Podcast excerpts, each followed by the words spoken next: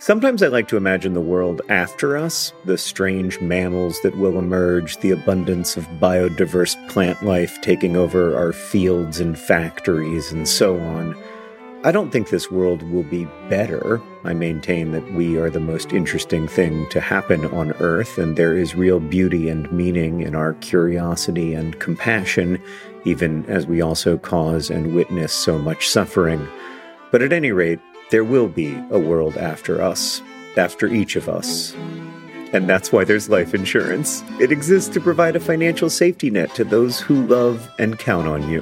Policy Genius's technology makes it easy to compare life insurance quotes from America's top insurers in just a few clicks to find your lowest price. With Policy Genius, you can find life insurance policies that start at just $292 per year for $1 million of coverage. Some options offer same day approval and avoid unnecessary medical exams.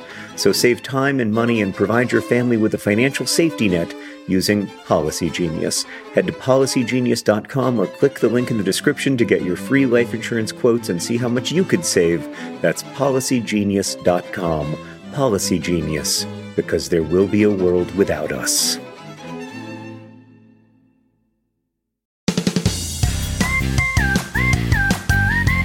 Hello and welcome to Dear Hank and John, a comedy podcast about death hosted by myself, John Green, and not my brother Hank Green, who is on tour, but instead my mom, Sydney Green. Hi there, John Green. Hi, how's it going? Uh, it's going pretty well. I'm great. sort of missing Hank, but it's I, to see you. I also miss Hank, but I'm very glad to have you here as a guest. So the way it works in this podcast is we answer your questions, we provide you dubious advice, and we give you all the week's news from both AFC Wimbledon and this week not news from Mars, but instead a recipe. Yes, I'm very excited about the recipe. I, I am too because I just ate it for dinner last night and I thought it was delicious. I know it was delicious. Who knew? So how are you doing, Mom? I'm doing.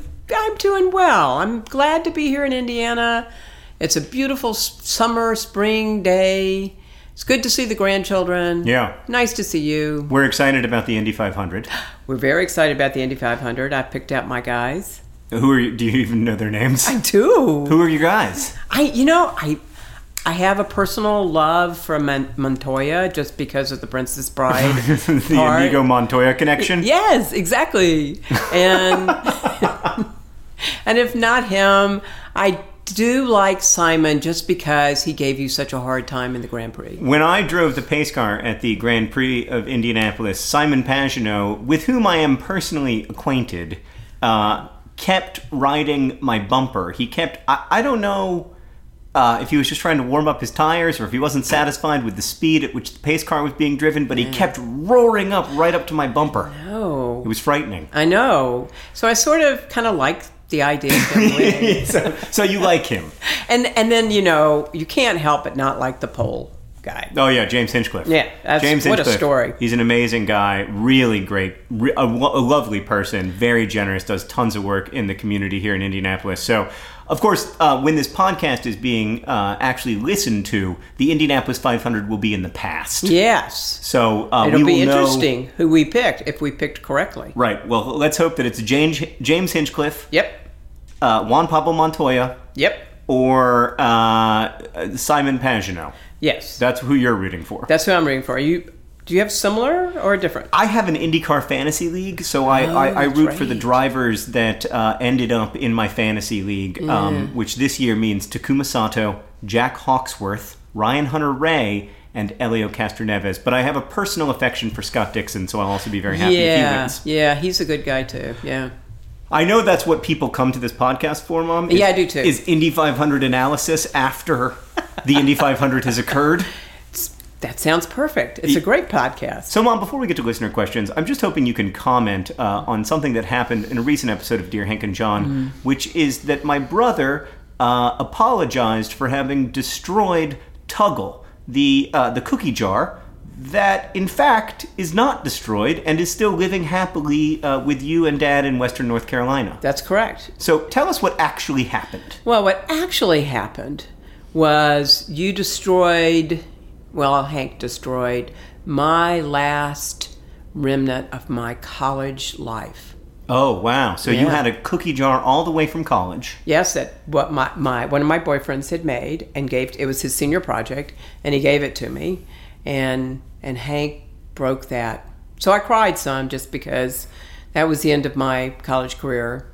This is like the last remnant The of last college that you had. Yes, that was it. And then it broke. Yeah. Well, yeah. It's interesting that you mentioned that because I thought we might start with a question um, about adulthood um, Mm. and what adulthood means. Uh, I'm going to be reading all the questions because I have the, the computer. Oh, wait, Mom, I forgot about the short poem. You did. I was wondering. All I'm very excited about this. I do have a short poem. You'll never guess what it's about. Uh, death. It's about death. You're correct. This is a beautiful short poem by uh, Langston Hughes, one of the all time best short poets, in my opinion. Um, he wrote this poem is actually just called Poem. I loved my friend. He went away from me. There's nothing more to say. The poem ends soft as it began. I loved my friend. Oh. It might not be about death. It might just be about um, a friend breakup, but it's very sad, isn't it? It is very sad. I love uh, the poem ends soft as it began. I do too. Oh, he's good. He's good. He- Hmm. maybe maybe you'll keep that one for my funeral. oh, goodness gracious. Must I? Must we go there? Well, I don't know. It's a podcast about death. Now people are seeing where I got the obsession from. Okay, all right. So we are going to try to answer this question about so-called proper adulthood. This question comes from Jade, who asks, "Dear John and Hank, a few times in the podcast you have referred to proper adults trademark, and I'm curious, how do you define adult? I'm assuming that adulthood is a scale, perhaps weighing age and experience, not a binary. Do you agree? Am I, a 25-year-old woman with an office job, before a 401k, and great workplace benefits, more adult than my identical twin sister, who is a second-year law student? Does it matter that I am a minute older?" What do you think, Mom? Well, you know, I'm still uh, candidly thinking about the fact that my adulthood started when you guys broke my uh, cookie jar. So, so the answer, I think, Mom's answer is that adulthood begins when the last memory of your college boyfriend is destroyed by your children. Yeah, there's something to that, isn't it? Yeah. Or I I feel like both you and your sister probably are right there in adulthood. Yeah, I think you're just uh, making the transition. It's a, in my opinion, it's a long transition, Yeah. and it ends when you can no longer plausibly say that you are not an adult. you know, I think that's true. Yeah. and, and there just comes a day when you look up and you realize that you are definitely not not an adult Yeah. and therefore you must be an adult yes. Have you reached that stage? uh, for me the critical moment looking back was when i put on an outfit i've talked about this before on the podcast and uh, sarah was with me and i said i just feel like i look like a middle-aged man in this outfit and sarah paused for just like one second too long and i realized that it had happened Yeah. Yeah. but for you it was the destruction of the cookie jar Yes, it was. Now you know why I cried so hard. And why you guys, even though you're to- so little, you remember it. It is a very intense memory for me, although a faulty one, since Hank and I both thought that we'd destroyed Tuggle, the cookie jar that was shaped like a tugboat, which is in fact in perfect condition. Yes, it is. Well, the nose has been rubbed. The paint has been rubbed away from the nose. Well, but still, compared to the the college boyfriend cookie Yes, jar, it's in great yeah. shape. Yes, true. Um, so, adulthood, in short, is a uh, is a process, not an event, but it is marked by events, perhaps. Oh, beautifully said. Yes, Thanks, Mom. you're welcome. Gosh, son. you should always co-host this podcast. All right, we've got another question. Uh, this one comes from Lauren, who writes Dear John and Hank, I am currently about two hours into a six hour flight from New York City to San Francisco, and I'm sitting in the middle seat. I failed to lay claim to an armrest when we sat down, and now both the people in the aisle and the window seats are using both armrests. Since they have clearly not generalized the Dear Hank and John movie theater armrest rule to airplanes, do you have any ideas on how I might acquire some armrest real estate? Any dubious advice is appreciated. Best wishes, Lauren. P.S. The attached picture was taken while both guys were sleeping. I cannot tell you how anxiety provoking the attached picture is. It's very upsetting to look at. Oh God. Oh. Mm. You know, this is why I've never divorced your father because he understands the armrest rule and he's always with me when we fly. Okay, so one way or another, even if you're in the middle seat, you get an armrest because Exactly. because you're sitting next to dad. Yes. I think that's a really good. But I mean, uh, you know, we probably just made Lauren's life worse Yeah, we probably did. because now she's like, great. I also don't have an, a, a, flying yeah, partner. Yeah, and I have been in that situation before, and it's just. Only I remember mine. I was next to a basketball player, so he's very tall. A, So it was more than just the armrest. his whole his whole His body. Whole body. Yeah. But it's a hard thing because he's also having an unpleasant flight because he's probably Right. six eight in a coach seat. Yes. Yes. So you, it, you, at the, on the one hand, you want to be empathetic. On the other hand, you are suffering, and it's hard when you're suffering to be empathetic. yes. So what would you do in this situation? Well, you know, I I actually would kind of look at both and look for the more empathetic one, and uh, lean over and ask him for the arm. oh, you'd ask. See, what I would do, or sometimes uh, I would put my arm down gentle nudge on if there's like one one eighth of an inch of the armrest available for my arm, I will put that arm down and I won't make physical contact with the person, but my arm hair will make physical contact with his arm hair. brilliant. And then they get the nudge and they're reminded I am in the middle seat. I am the one who deserves these armrests. That's brilliant. Thank you. Thank you. I don't like to brag, but that is what I do. I do not I do believe if you are on the aisle or on the window and you use the middle seat's armrests, It's rude. you're a criminal. Yeah, I think so too. It's just terrible. And and I think the fact that your arm hair would touch their arm hair is a is a powerful statement of creepiness. Yeah, yeah, yeah. I, I don't believe in touching strangers, but I don't mind if my hair touches their hair. Okay, that just creeps me out completely. sorry. Have a little shiver there. I'm sorry, Mom. Uh, all right, we've got another question. That was upsetting. I probably shouldn't have answered that. Um, okay, Mom, uh, we've got a very important question from Hannah, who writes uh, Dear Hank and John, my senior prom is swiftly approaching, and I'm having a major problem. First of all, her senior prom has probably passed, so sorry, Hannah, for not getting this advice to you in time. I'm sure you did fine. First of all, how do you even slow dance? Do you just sway back and forth? Is there any foot movement? How much space should there be between me and my date? Where does my head go? Help me with my problem. P.S. You guys should crash my prom. Sorry we didn't make it to your prom, Hannah, but here is your belated dubious advice on how to slow dance. Mom? There's a lot of pause there because you know not so much do I dance, but in my day when I was a teenager, I would practice with my friends and we would kind of figure out what was most comfortable for us. And and that's what I would do. How long have you been married? Um 40 years. Do you feel comfortable slow dancing with dad? No, I really dislike it. You just don't like doing it? I don't like dancing and and and no, I don't like no, I don't like it. You know that um, that famous sort of cliche phrase, "dance like no one's watching." Never has happened to me in my life. That for me, the issue is that if no one's watching, I don't want to dance. Exactly. Yeah, I have no desire to be dancing. Yeah. I also have no desire to be dancing when people are watching. But like when I'm alone in my room listening to music, I am not one to boogie down. No. I am, however, Hank. Hank. Hank, a- oh. oh my God. Winter Park High School's best dancer. Yes, he was. In 1994, he was voted best dancer at Winter Park High School. You know, I used to uh, introduce Hank on stage uh, back when uh, when we toured a lot together. And whenever I would introduce Hank on stage, I would list his accomplishments: inventor of 2D glasses, which render three 3D movies in a crisp two dimensions, uh, founder of the environmental technology blog EcoGeek. Um, and then I would say that the last thing I would always say is that in 1996 or whatever, uh, he was named uh, best dancer at Winter Park High School, which is true. it is. It's absolutely true. And remarkable. And he's a good dancer. Oh, he's a great dancer. He and Katherine can boogie.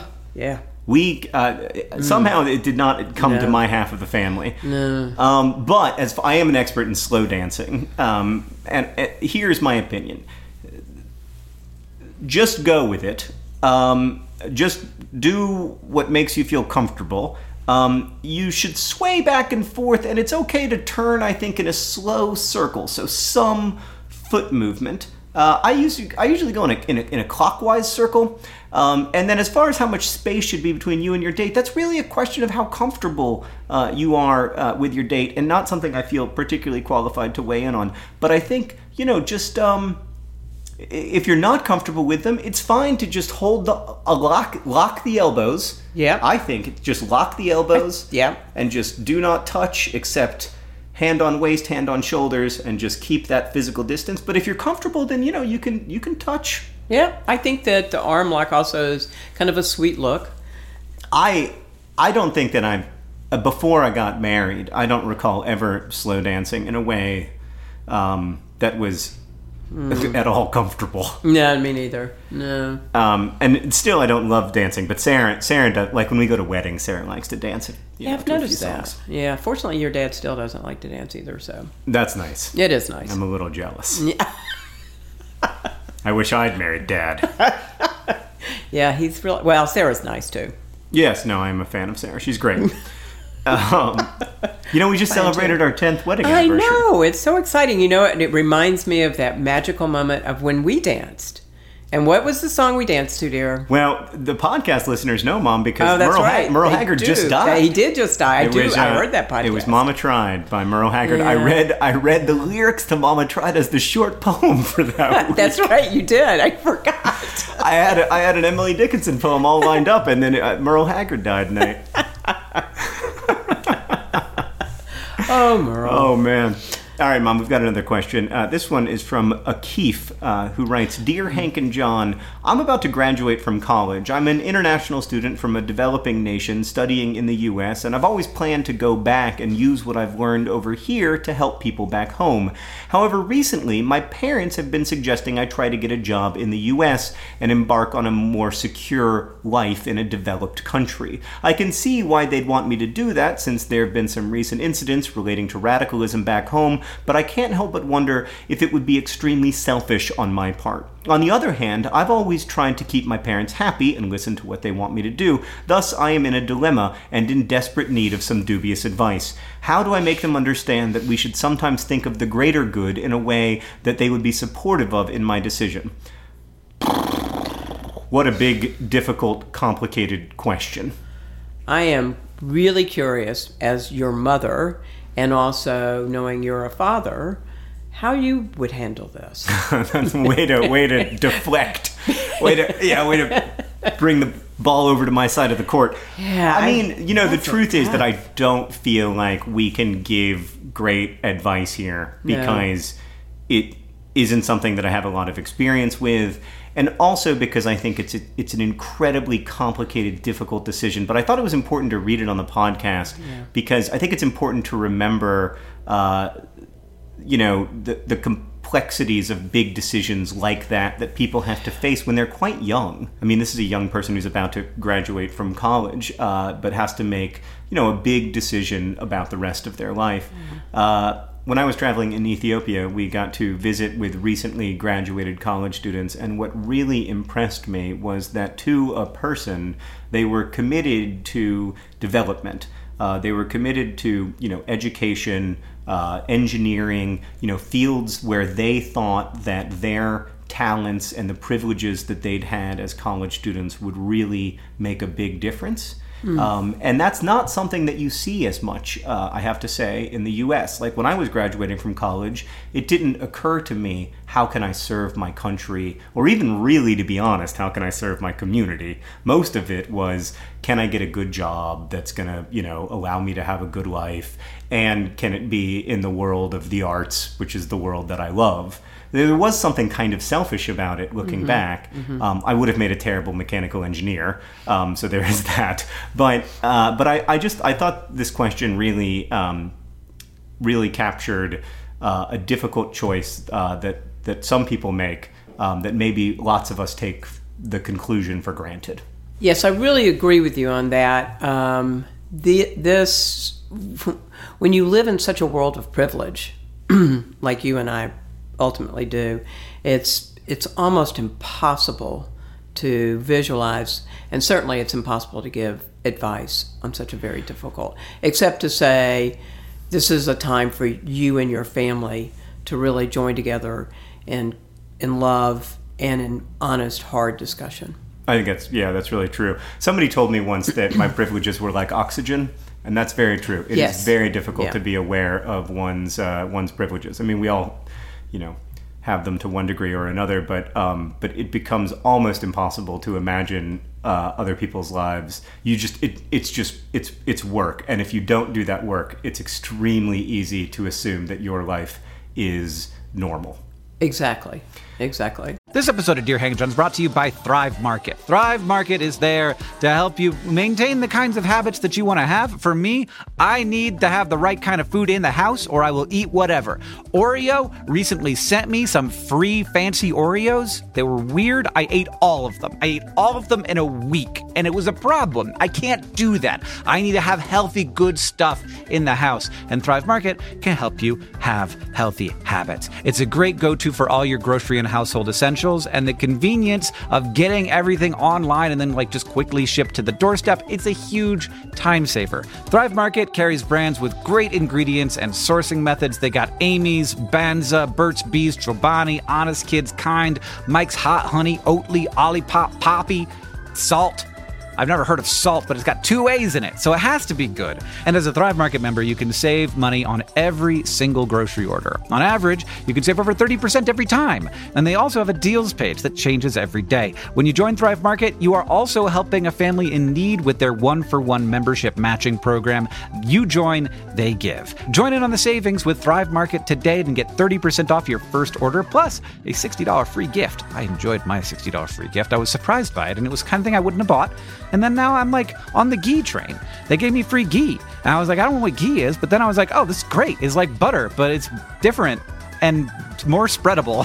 Go to thrivemarket.com slash dearhank for 30% off your first order, plus that free $60 gift. That's thrive, T-H-R-I-V-E market.com slash dearhank, thrivemarket.com slash dearhank. All right, Mom, a uh, somewhat less complicated question. Oh, good. But I'll be interested to see if this divides us. Okay. This question is from Jones, who writes Dear Hank and John, what is the proper phrase? Slice of pizza or piece of pizza? Well, you know, when I was growing up Yeah, in Alabama, there was no pizza. th- exactly. Is that true? Well, we had Pasquale's Pizza, which was in in in in Crestline. Uh, Wait, so you're telling me that when you were a child there was one pizza place? and yes, and mostly your grandmother would roll out Bisquick and put some tomato sauce with cheese on it and call it done. So I don't think, and that actually, then I had real pizza and I went, huh. Billy Grace really actually did not know how to make pizza. she, she was a wonderful woman. She was not an ex- expert pizza chef. no, she was not that. So, um, what do we say? I think, can I have a piece of pizza? So you would say piece of pizza. Yeah, I think that's what I say. I also say piece of pizza, probably because that's what I grew up saying. Probably. But also because I really like the alliteration of it. It's sort of like saying pizza pizza. yes. And I find that enjoyable. okay. But I think I know lots of like in, in New York, for instance, they refer to slices. Yes. Uh, you know, there's always like, "Can I have a slice?" And you go to a pizza place, and they give you a slice for two dollars or whatever. Probably Yeah, three dollars. yeah, yeah, probably. Maybe five. Yeah. Um, I'm always fascinated with the cultural differences in in wor- in in describing things, like uh, you know those things on the stove, the little round things. Mm-hmm. How do you say that? I do not refer to those things. I don't have a word for them. I would love to have a word. Yes, Give me you one. know. No. Uh, the grill, No, that turns on, turns red, cooks the, the food. It's the called stovetop. No, I've never known what to call them. The grill, the stovetop, the burners. the burners. I say burners. Yes, and you know what my mother always said? What? Billy Grace I called always called them the eye of the stove Oh, because that's they great. look like eyes. That's beautiful. Yeah. I think I should. I think we should start calling it the eye of the stove. we should bring that back. Okay. The other regionalism I think about a lot is that I'm, I don't know if this was true for you when you were a kid in the South, but when I was a kid, uh, when somebody asked me what I wanted to drink, I said a Coke, and then they said what kind, and then I said a Sprite. Like Coke was the word for soda. So for soda, yeah, yeah. Oh, yeah. Well, y- yes. Uh, this probably won't make the podcast, but I had a friend whose job when they graduated from college was to go around for Coca Cola and take, and had, he had a good palate, and he tasted Coke. If somebody said, if you, he would go into a restaurant, order a Coke, and they would say, uh, okay, and bring him a Coke. And if it was a Pepsi, he would write the Coca Cola company and they would send a letter to the restaurant saying, you got to call it Pepsi because they were trying to.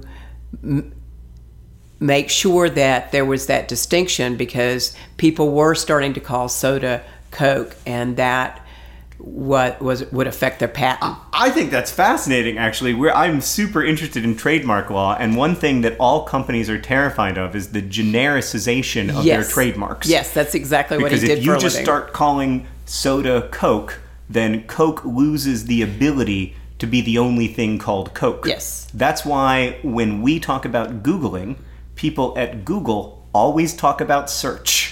Yes, They never use the verb to Google. yes, and you've talked about this before in your podcast. Do you, do you do you remember when Hank was on a very important business call with Yahoo many many years ago, and uh, they were like, "So I don't know how familiar you are with everybody on the call," and Hank said, "Oh, I googled all of you," and they and then uh, immediately afterwards, this this voice comes over and she she said, uh, "We call it Yahooing." Just such a ludicrous such a ludicrous verb. I Yahooed you. Yeah, no, don't worry. It's that's almost like a poem. I know your- Yahooed you. I know your full resume. I yahooed you. Um, I'm, now we're going to go completely off off track. Okay. And because I'm going to tell the story of Sarah um, one of, on one of our first dates. Um, uh, Sarah grew up in the South, but she has uh, northern family. Yes. So she has a very interesting accent. She always wanted to sound generically American and not Southern, but she grew up around Southern people, and it's made her a lot of times put. The, she still a lot of times puts the uh, emphasis on the first syllable, no matter what, like insurance or uh, umbrella or garage or whatever. Yeah. But she doesn't have an accent. She No. just does that one trick. Yes. And so uh, when I, on one of our first dates, she said something about. Uh, but she she's conscious of it, so she's always trying to like work against it. So she said something about Yahoo Mail, and I was like, "What?" And she said, "You know, Ya Yahoo, the company." and you just wanted to go back. Yahoo! Yeah, I was like, "I don't know where you got that from, man. That's that's super weird." Oh, Sarah. Oh man. All right. Um, okay, mom. Let's answer a few more questions uh, from our listeners before we get to the exciting news from AFC Wimbledon and your excellent uh, recipe. This question comes from Delen, who asks Dear Hank and John, I am afraid of making phone calls. When calling or receiving calls from my family or my best friend, I feel fine, but other stuff freaks me out. When making appointments or calling strangers, I get really nervous and my stomach is in knots for days. I even sometimes ignore my phone if I'm getting a call from someone I know or am friends with. I usually text them later and pretend I was busy, but I feel bad about not answering. I also just really need to make calls every now and then, and I'd like to avoid this hassle. Know doing it is probably the only way to get over this, but how do I start? How do I make myself just call them? Well, I think, as you know, John, this is probably my one of my biggest issues with anxiety, and I'm terrible at this. I again, you know, there are reasons why I'm married to your dad for 40 years. This is one. He'll make phone calls for me, um, and the armrest. Um, we now know the keys to a good marriage. You need one person who can make phone calls, and you need to have an agreement that whoever's in the middle seat gets the armrest. Yeah, yes, and then the rest will all fall in place. That's terrible advice. Ter- Isn't this supposed to be dubious advice? Extremely dubious. Okay, fine. Oh, a- a- answer these two questions, and I will marry you. yeah, no, please don't make a decision based on those. Um, so, yeah, so I really struggle with this. I still really struggle with this. And um, one of the tricks that I do, because I really do um, get anxious about phone calls, is there are times in the day when I feel stronger, like between 10 and 1 o'clock are my strongest times emotionally and mentally. And so I will postpone those phone calls, but I'll write them down and then I will call between 10 and 1 and I get the great joy of putting a line through the name. And that's just one of that's my trick. And and the other is now that I'm 64, I give my perm- but you can't do this. This is really dubious advice. You have to wait till you're 64. um, is um, I give myself permission to tell people that I'm sorry that I don't return their phone call, and then communicate through text. Um, that's Yeah. really not that healthy of a strategy. Well, I, know. mean, maybe it is. For, you know, you you do whatever you, you need to do. I also feel somewhat anxious about uh, calling, having phone calls with strangers. I I feel it much less now than I used to. Um, my anxiety has found other ports of call. um, I'm still stuck on phone calls. uh, but uh, I have to say, uh, when I hired Rosianna, uh, my amazing, brilliant production partner, the first uh, question I asked her is, uh, "Do you mind calling strangers?" And she said, "No, I like calling strangers." And that was not a lie. That was it, it is an amazing that is amazing. to me it's like she has a superpower Yeah. Uh, so like if i'm incredibly lucky that if i if i if i feel anxious about something like uh, about a phone call that i have someone who will make the phone call essentially make it So- for me Rosie is your your your dad. yeah yeah i don't know i give her uh uh, yes, I guess so. Um, but so, like my mother, I have uh, an anxiety disorder. I, I have, like, for instance, an incredibly hard time mailing things. It's very easy for me uh, to put the thing in the envelope. It's very easy for me to seal the envelope, uh, to put the stamp on it, to write the the correct name, uh, the return address, etc. The part that is difficult is the part where I walk uh, to the mailbox. I put the item in the mailbox, and I and I lift that little flag that lets the mail carrier know uh, that I wish to send a, a letter. I I recognize that this is ludicrous, right? That like people can do this. Uh, lots of people do it. It isn't physically uh, taxing. Um, and I feel the same way about phone calls in a lot of ways. Like it's easy to minimize it because lots of people can do it because it's ostensibly very easy to do, etc. Except that it doesn't matter that it's easy for other people to do it. It doesn't matter uh, that um, that it's supposedly not hard. It is hard. Like it's very hard for you, and you are living inside of the only consciousness that that that you can live inside of. So if I treat it as a thing that's hard that I am going to do, and that after I finish this hard thing, I will be proud of myself in the way that I am proud of myself when I do hard things, it somehow becomes easier. Like I build up sort of rituals around it. I make it. I I, I, I take it into tiny little steps. You know, there's the step of dialing. There's the step of hitting the um, hitting the call button. For me, there's the step of uh, picking up the letter and walking it uh, out of the house. And then there's the step where I open up the mailbox. And there's the step where I put it in. The step where I close the mailbox. Where I raise the flag. Where I walk back, feeling this immense joy because I have done this thing that for me is genuinely difficult. And so I think for uh, for me, like that that helps. But I think different things help different people. Yep. Mom, it is almost time for us to move on to the very exciting new segment where you tell us how to use Dr. Pepper to make pork chops. is that what we're making? No, we're making pork tenderloin. Pork, pork tenderloin. I apologize. I not only do I not know what the eye of the stove is called, I don't even know what a pork tenderloin is. Apparently, but we But just you liked it. I loved it. No, I, I I grew up eating pork tenderloin. I know that's I know it. I know about it. Anyway, we have a couple of uh, responses from previous podcasts that are very important. In addition to the fact that Tuggle is not dead, Yay. we have a couple other updates. This from Skip. But who my writes- college life was. I know your college life is dead. I'm sorry, mom. Okay, sorry. Uh, this this uh, update is from Skip, who writes, uh, "Dear Hank and John." In your most recent podcast, you mentioned the Yellowstone supervolcano and how John would like to move to Australia in the case of an imminent eruption. I would just like to point out that the world's most active caldera supervolcano is located in Tasmania. There is no escape. oh God, there isn't. No. Oh, I'm sorry. Well, the good news, Mom, is that when the supervolcano comes, it will be an exceptionally slow death. Because really, we'll end up like all dying of like starvation because the cloud of ash will make it so there is no sunshine and therefore no crops. Hmm. Boy, I'm excited about that possibility. So we'll be desperate. Yes. We'll be terrified. Yes. There will be no internet, yes. and then everything will end. Okay then. Thanks. You're welcome. Thanks for thanks for joining me on the podcast today. And Now we I'm have, going back into therapy. we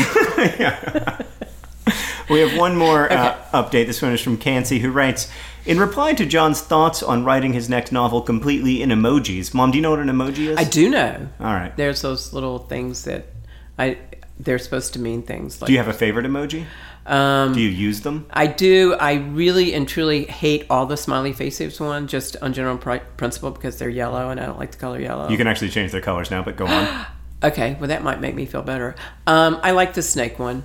oh yeah, you love snakes. I do love snakes. Yeah, my mom is a painter of snakes, just a fan of snakes in general. Yep. It's Yep. not a passion I share with you. So few do. Um, I did come across, I was kayaking yesterday and I came across a small water snake that was Oh. perhaps six inches long. And I thought of at least trying to photograph it for Henry, but then I became very anxious, so I didn't. Do you remember the time that the snake ate your fish at the cabin? I do. Yeah, I do. that was very upsetting. We had had this amazing fishing day. yes, incredible. like the best fishing day ever. Ever. And um, and then a snake ate uh, ate our fish. It was Yep. very upsetting, Yeah. and it was very gross to watch it Yep. happen, and it was a little bit traumatic.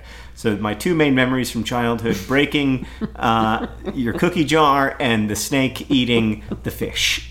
Uh, all right. Anyway, this Oh, is such fr- visuals. This Okay. is from Cansey, who writes in reply to John's uh, thoughts on writing his next novel completely in emojis. I wanted to share that there is already a book by the artist Xu Bing that does exactly that. It's called From Point to Point, and it is a 112 page novel about the everyday life of an office worker. If you Google it, you can find images of the pages. It's surprisingly comprehensible. Not really a question. Really? Just love the podcast.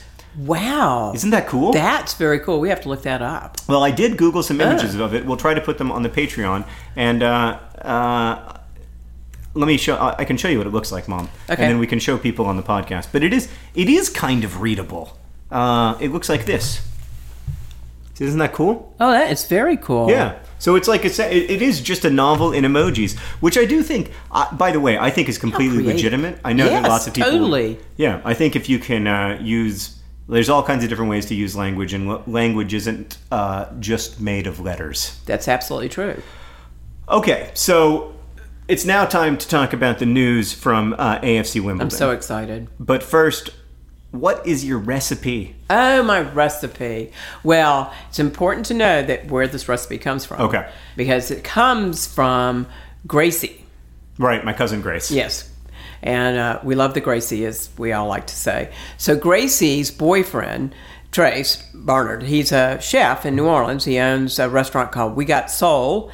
And uh, I noticed on his menu that he prints weekly that he had some a pork tenderloin that was marinated in your favorite soda, Dr. Pepper. Dr. Pepper. Well, it must Well be said. done. It- I, I, yeah, don't know. love Dr. Pepper. I feel like it's a it's a little too rich for my palate.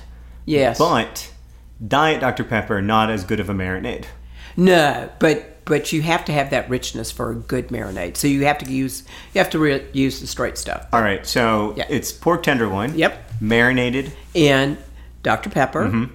and uh, brown sugar and crushed red pepper and a vanilla bean and bay leaves and Mm. you cook it you cook it, which is kind of fun to cook Dr Pepper. It bubbles a lot. And to, and reduce it by half, cool it off, put the pork in there, let it marinate for at least 8 hours and then grill it and it's fantastic. I have to say, I was deeply impressed. Oh, I was Um, too. I that had, Trace, he's a good he's a good chef. I had low expectations, but I was very, very impressed. Um, today's podcast, oh, it's brought to you by yeah, Dr. Pepper. Not only good for your taste, but good for your soul. Oh, there we go. That's a nice advertisement for Tra- Trace's restaurant. Uh, and today's podcast is also brought to you uh, by The Middle Seat. The Middle Seat. You have the right to both armrests, And do it via touching arm hair. if necessary, whatever it takes. And this podcast is brought to you by The End of College. The end of college. It doesn't really end until you lose your cookie jar. And lastly, this podcast is brought to you by a super volcano set to erupt at any moment in Tasmania or possibly the United States. We have uh, essentially no way of knowing, or if we do have a way of knowing, we, we don't have a science person on the podcast right now to tell us that we should be calm about this, so we're going to panic. Okay, that sounds like a good strategy for the two of us. All right, Mom. Uh, so Okay. the news from AFC Wimbledon is that as this podcast is aired, uh, I will be in London with Ooh. uh, Rosianna and uh, your husband, my dad, and a few other people from uh, here in Indianapolis uh, at Wembley Stadium, a 90,000 seat stadium where AFC Wimbledon will be playing uh, in the playoff final for all the marbles. Right now, uh, as I'm talking, AFC Wimbledon has a 50% chance of having a 100% chance of becoming a third tier English soccer team next year. Uh, the game is just, it's incredibly exciting. It's almost impossible to contextualize how unlikely this is. Uh, for instance, AFC Wimbledon has the smallest stadium in League Two, the, the league they're currently in. Really? Yeah, King, Kingsmeadow is the smallest stadium in League Two, and yet somehow they have found their way uh, one victory uh, against Plymouth Argyle uh, from then having the smallest stadium in League One. I'm really, really excited. I mean, obviously, I desperately hope uh, that um, AFC Wimbledon uh, win the game. Uh, if you see me i at Wembley, please feel free to say hi. Um, it would be it would be great to uh, to be able to meet you. Uh, thanks to I, I know lots of Dear Hank and John listeners are going to the game at Wembley, which is so cool. that's cool. Uh, thank you for getting on board with my eccentric uh, passion uh, for this football club. But um, I, I talked to uh, in the last couple days. I've, I've talked to uh, both the the founding commercial director of the club and the CEO, and they're just they're so excited. Uh, they're so excited to be Nerdfighteria's club. They're so excited to be playing at Wembley, um, and I am just I am looking forward to having a great day out, no matter what happens, uh, because it is already wonderful to have made it to Wembley. It's a massive, massive deal for the club, uh, both in terms of you know coverage and financially and everything. Um, but obviously, uh, it will be an especially great day out if uh, if the improbable happens and uh, and Wimbledon go up. Uh, it would just be absolutely magical. That's such a great, great story. I'm so excited that you guys are going. I know your dad is just really thrilled. And the good news is he'll be there to keep you calm at all times. And if you need to make a phone call, he's happy to do it. Not only that, And he'll mail a letter for you. he'll mail a letter for me. I feel like Dad will probably give me the armrest. yeah, if it's an he emergency. totally- yes, he will. So yeah, he's a good he's a good guy. Our uh, I was gonna say our dad, but he's not he's not your dad. No, um. But I'm used to talking to Hank. Mom, thank you so much for joining me uh, on today's episode of Dear Hank and John. You've been my favorite guest host ever, and the only one that I've ever had, but yeah. still my favorite. Ah, thanks. And uh, thanks to everybody uh, for listening. We really appreciate it. Uh, today's podcast is edited by Nicholas Jenkins. Our intern is Claudia Morales. Rosianna Halse Rojas helps us out with questions. If you want to ask us a question, uh, you can email us at hankandjohn at gmail.com or use the hashtag on Twitter, Dear Hank and John. If you want to ask my mom a question, uh, you can do that as well. You can just uh, use the same hashtag and I'll, I'll have her look for it. Um, but thanks uh, again for listening. Uh, oh, our theme music is by Gunnarolla. I always forget our theme music is by Gunnarolla. You can follow us on Twitter. Uh, I am at John Green. Hank is at Hank Green. Mom, what's your Twitter? You don't really remember? I don't. Hold on, I'll look it up for. I'll look it up for you. I think it's Mom Vlog Brothers. I think it is Mom Vlog Brothers. It is. It's Yeah. confirmed to be Mom Vlog Brothers. Right now, on top of her Twitter feed, you can see a snake skin. She's not kidding about the snakes, people. Oh, that's how I decorate. Yeah, it's beautiful. It looks great. Uh, thanks again uh, for listening. And as we say in my hometown, don't forget to be awesome.